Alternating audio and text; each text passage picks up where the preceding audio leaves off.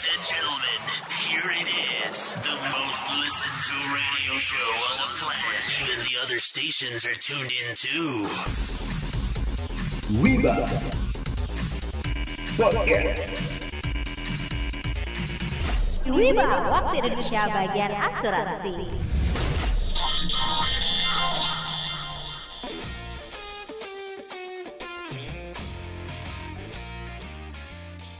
Hai hai hai, hola Wibers. Hola, Hola Wibers, hai hai. Wiba, Waktu Indonesia bagian asuransi. ngobrolin asuransi secara ringan tapi berbobot.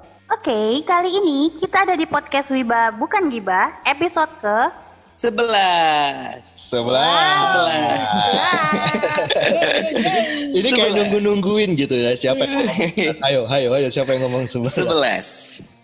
Oke, Wibers, Wiba Podcast hadir menemani Anda setiap Sabtu sore jam 17.30 waktu Indonesia bagian Barat. Dan kamu bisa dengerin podcast Wiba melalui platform Spotify, Anchor, juga Apple Podcast. Oh iya nih Wibers, bantu kami juga ya untuk mendengarkan podcast ini sampai selesai. Dan juga share dengan keluarga atau teman kamu agar sama-sama kita bisa mendapatkan manfaat dari podcast ini. Dan juga nih Wibers, jangan lupa untuk follow, like, dan komen akun Instagram kami @wiba.podcast. Guys, kalian masih pada ingat gak sih berita yang sempat viral kemarin tentang anak-anak dari pemilik grup perusahaan besar? Mereka tuh saling gugat hak waris gitu. Masih pada inget gak? Oh iya, viral banget tuh yang menggugat kakak-kakak tiri kan ya? Eh, kalau nggak salah yang menggugat itu kan ada tirinya yang dari istri ketiga kan ya. Emang istrinya ada berapa sih?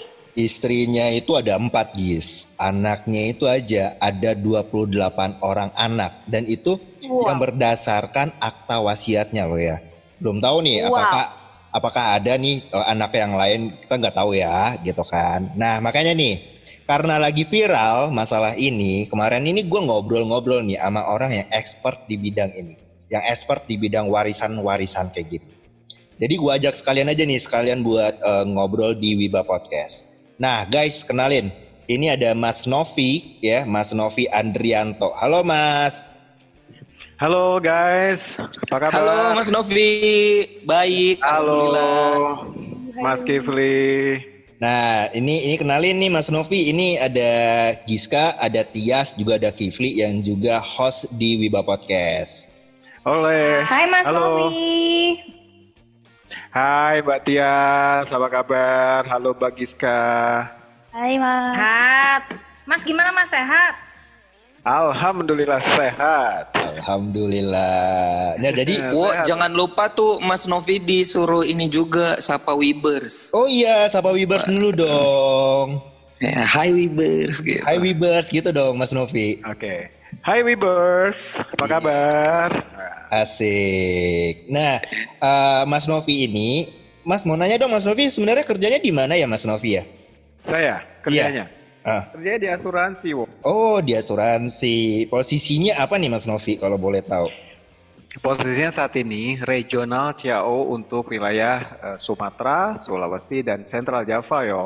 Wow, wow, berarti eh, tinggi juga ya posisinya. Selain itu, eh, kalau nggak salah nih, Mas Rofi juga eh, merupakan se- seorang perencana keuangan juga ya, Mas ya? Sebetulnya praktisi, itu udah Praktisi. lama banget tuh. Iya, praktisi. Jadi kenapa eh, dibilang praktisi, Wo? Karena eh, jujur kita kan selalu kasih literasi tuh sama orang-orang, sama teman-teman bahwa gimana sih ngatur keuangan, gimana ngatur cash flow gitu. Jadi cukup seru sih, cukup seru banget kalau untuk masalah keuangan. Nah, Mas Novi, sekarang kan lagi viral banget tuh yang ngobrolin eh, warisan dan hak waris bos dari grup perusahaan terbesar di Indonesia ini nih. Hmm, Nah, berbicara hmm. Ya, tentang ya, ya. warisan, ya berbicara tentang warisan, sebenarnya apa sih warisan itu, Mas Novi?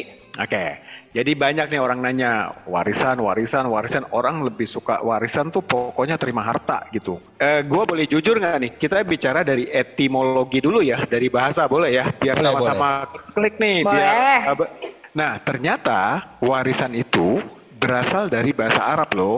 Se- secara infinitinya dari kata waritsa, yaritsu, irsan, miraatsan, dan maknanya adalah berpindahnya sesuatu dari seseorang kepada orang lain. Nah, tuh. Jadi teman-teman tahu tuh sekarang kenapa warisan itu sekarang diperebutkan. Kenapa? Karena yang mereka tahu adalah nungguin hartanya pindah, bro.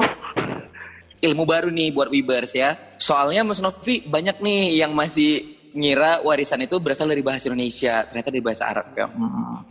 Um, kalau warisan di Indonesia itu sendiri, hukum warisnya itu yang berlaku yang hukum gimana ya, Mas Novi? Oke, jadi hukum waris di Indonesia ada tiga sebetulnya. Dan tiga ini berdasarkan kesepakatan nih mas. Yang pertama, jadi warisan itu panas gitu ya. Warisan panas. Oleh karena itu, biar Mas Kifli gampang ingatnya, jadi saya singkat menjadi API, API gitu ya. Biar ingat nih mas. Jadi hukum waris yang pertama, A-nya itu adalah hukum adat. Ah, hukum adat gitu ya, hukum adat. Jadi ingat nanti. Nanti kita bahas lagi lebih jauh hukum adat itu seperti apa. Terus P-nya, P-nya itu hukum perdata. Hukum perdata itu nanti pakai Undang-Undang Nomor 1 Tahun 74 nih Mas Kifli. Itu banyak sekali. Nah, termasuk yang isu yang tadi tuh, yang mengenai bos-bos besar itu ada di Undang-Undang Nomor 1 Tahun 74. Nah, terus yang berikutnya API. Nah, I-nya itu adalah hukum Islam. Nah, yang terakhir inilah uh, orang banyak uh, melihat bahwa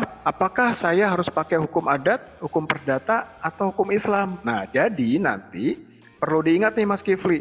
Jadi untuk aturan hukum waris di Indonesia bersifat itu fakultatif atau saling melengkapi. Artinya, para ahli waris boleh memilih aturan hukum waris mana yang akan digunakan dalam pembagiannya, baik itu pembagian hukum, adat, perdata, atau Islam. Jadi di sini para ahli waris bersepakat untuk tidak sepakat biasanya. Kenapa saya bilang para ahli waris bersepakat untuk tidak sepakat? Karena pasti gini, contoh ya, Kifli, jatahnya Kifli lebih kecil dari jatahnya kakak misalnya gitu. Kira-kira setuju nggak? Pasti begitu hmm, kan? Enggak pak, enggak setuju. Betul kan, pasti ribut. Makanya di sini hukum waris di Indonesia itu panas. Makanya saya singkat API biar Kifli ingat A-nya perdata, P-nya itu, uh, sorry, A-nya itu adalah adat, perdata, dan Islam. Keren nih uh, Mas Novi informasinya. Jadi para Wibers gampang ingatnya ya bahwasanya ya. hukumnya itu ada tiga tadi ya Mas Novi ya. API, ya. API gitu ya. Ada adat, perdata dan juga hukum Islam. Berarti ahli warisnya nih yang harus rembukan gitu ya Mas Novi ya. Yang mana yang mau dipakai gitu ya. Saya setuju. Mas Kifli. Wih mantap Bukan banget ya. nih. Itu juga kalau nggak berantem Mas Kifli.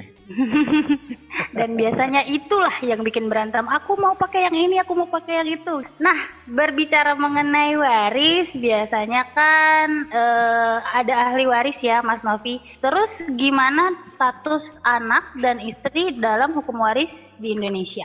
Status anak dan istri. Itu di hukum perdata di Indonesia itu nanti ada status anak dalam perkawinan gitu ya. Ini penting banget nih teman-teman harus ketahui. Di dalam Undang-Undang Nomor 1 Tahun 74 itu ada anak. Yang pertama adalah ada yang disebut dengan anak sah Ah, anak sah gitu ya. Terus yang kedua ada anak luar kawin.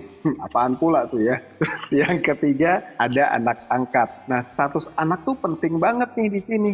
Itulah yang menentukan siapa yang berhak untuk menerima uh, warisan. Jadi kalau di dalam pasal Undang-Undang Nomor 1 Tahun 74 itu berbicara tentang perkawinan. Jadi di dalam perkawinan di Indonesia itu hanya berlaku hukum monogami. Nah, jadi nggak ada poligami itu. Jadi hanya hmm. monogami. Jadi kalau hmm. suami boleh nggak sih uh, untuk menikah lagi? Boleh asal, nah itu dia, asal ada persetujuan dari si istri dulu. Kalau sampai nggak ada persetujuan dari istri, maka nanti bermasalah terhadap warisnya tuh nantinya. Hmm. Jadi hati-hati banget. Jadi kalau ada suami mau nikah lagi, eh lo anak lo nanti nggak dapat waris loh. Kalau nggak ada persetujuan dari gue. Itu undang-undang nomor nomor 1 tahun 74. Nah, kembali ke anak sah, anak luar kawin dan anak angkat. Nah, di sini ditentukan nih ya. Jadi kalau anak sah jelas bahwa anak yang lahir dalam masa perkawinan. Clear ya sampai di sini ya, teman-teman ya. Terus yang kedua, ALK. anak luar kawin. Ini ada dua nih ketentuan hukumnya. Yang pertama adalah ALK yang ayah dan ibunya boleh untuk menikah gitu ya. Jadi contoh ya, contoh, contoh nih, contoh. Calon suami istri, calon ya, calon suami istri ternyata punya anak duluan nih, gitu ya. Lalu lahirlah anak, akhirnya dia menikah. Maka anak itu disahkan secara pernikahan, bukan pengakuan. Kalau pengakuan tuh beda lagi, pengesahan tuh beda lagi. Kalau pengesahan harus ada secara hukum. Jadi anak itu setelah disahkan secara hukum dengan proses perkawinan, maka anak itu berhak dapat waris tuh nantinya Mbak Giska. Yang kedua, pernah dengar anak sumbang nggak Mbak Giska? Anak sumbang. Oh ini mungkin biasanya kalau ada yang nggak bisa punya anak terus minta dari saudaranya gitu kali ya Mas ya? nah, kayak gitu. Nah ini banyak nih yang yang apa namanya pengertian anak sumbang. Nah ini kasihan banget ya. Jadi anak sumbang yaitu anak yang dilahirkan akibat hubungan antara dua orang yang terlarang untuk menikah karena Wow. masih saudara Hmm. kakak adik punya anak nih bapak misalnya mohon maaf eh, menghamili anaknya. Ada tuh kejadian kayak begitu betul nggak? Sarah? nah kayak gitu. Itu nanti secara status hukum si anak itu nggak jelas jadi. Kenapa? Karena yang bersangkutan tidak bisa mengesahkan si anak. Kenapa? Karena hubungannya masih hubungan saudara. Hmm. kasihan nih nasibnya anak gitu ya. Nah yang berikutnya nih yaitu anak zina. Anak yang lahir dari salah satunya sudah menikah. Itu disebut dengan anak zina dan ini tidak boleh menikah ini. Karena apa? Satunya sudah menikah satunya juga udah menikah. Sudah terikat hukum satu sama lain. Oh, Nah, anak- kayak kayak anak pelakor gitu ya Mas ya? anak pelakor. Nah, Serem ya bahasanya. nah mbak benar itu Kebanyakan. Kebanyakan eh, nonton drama Korea, pelakor gitu. Betulan, habis barusan nonton drakor yang Korea, eh Korea yang eh, apa namanya pelakor-pelakor gitu, makanya ke- kepikiran, nah, emang kayak gitu ya Mas ya bener ya? Nah coba Mbak Giska, kalau yang pelakor-pelakor gitu gimana nanti nasib anaknya coba? Kan harus dipa- harus dipikirin juga. Betul.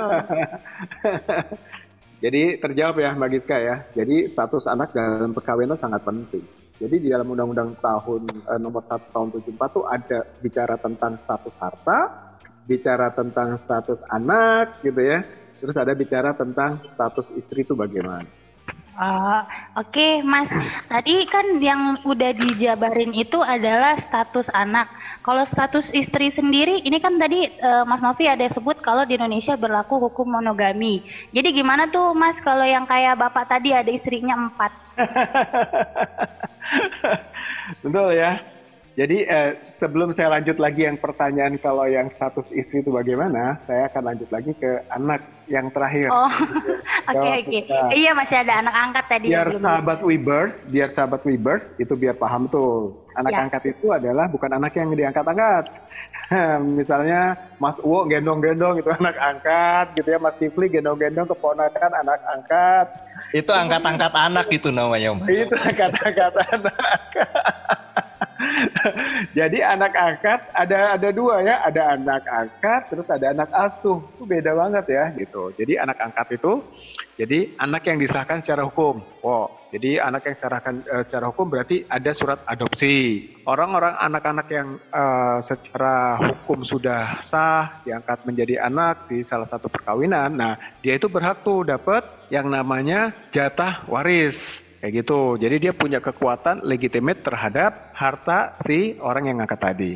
Gitu. Nah, kalau istrinya gimana dong, Mas? Tadi kan di awal eh, disebutkan bahwa di Indonesia itu yang berlaku adalah hukum monogami. Istrinya gimana? Nggak dapat warisan dong?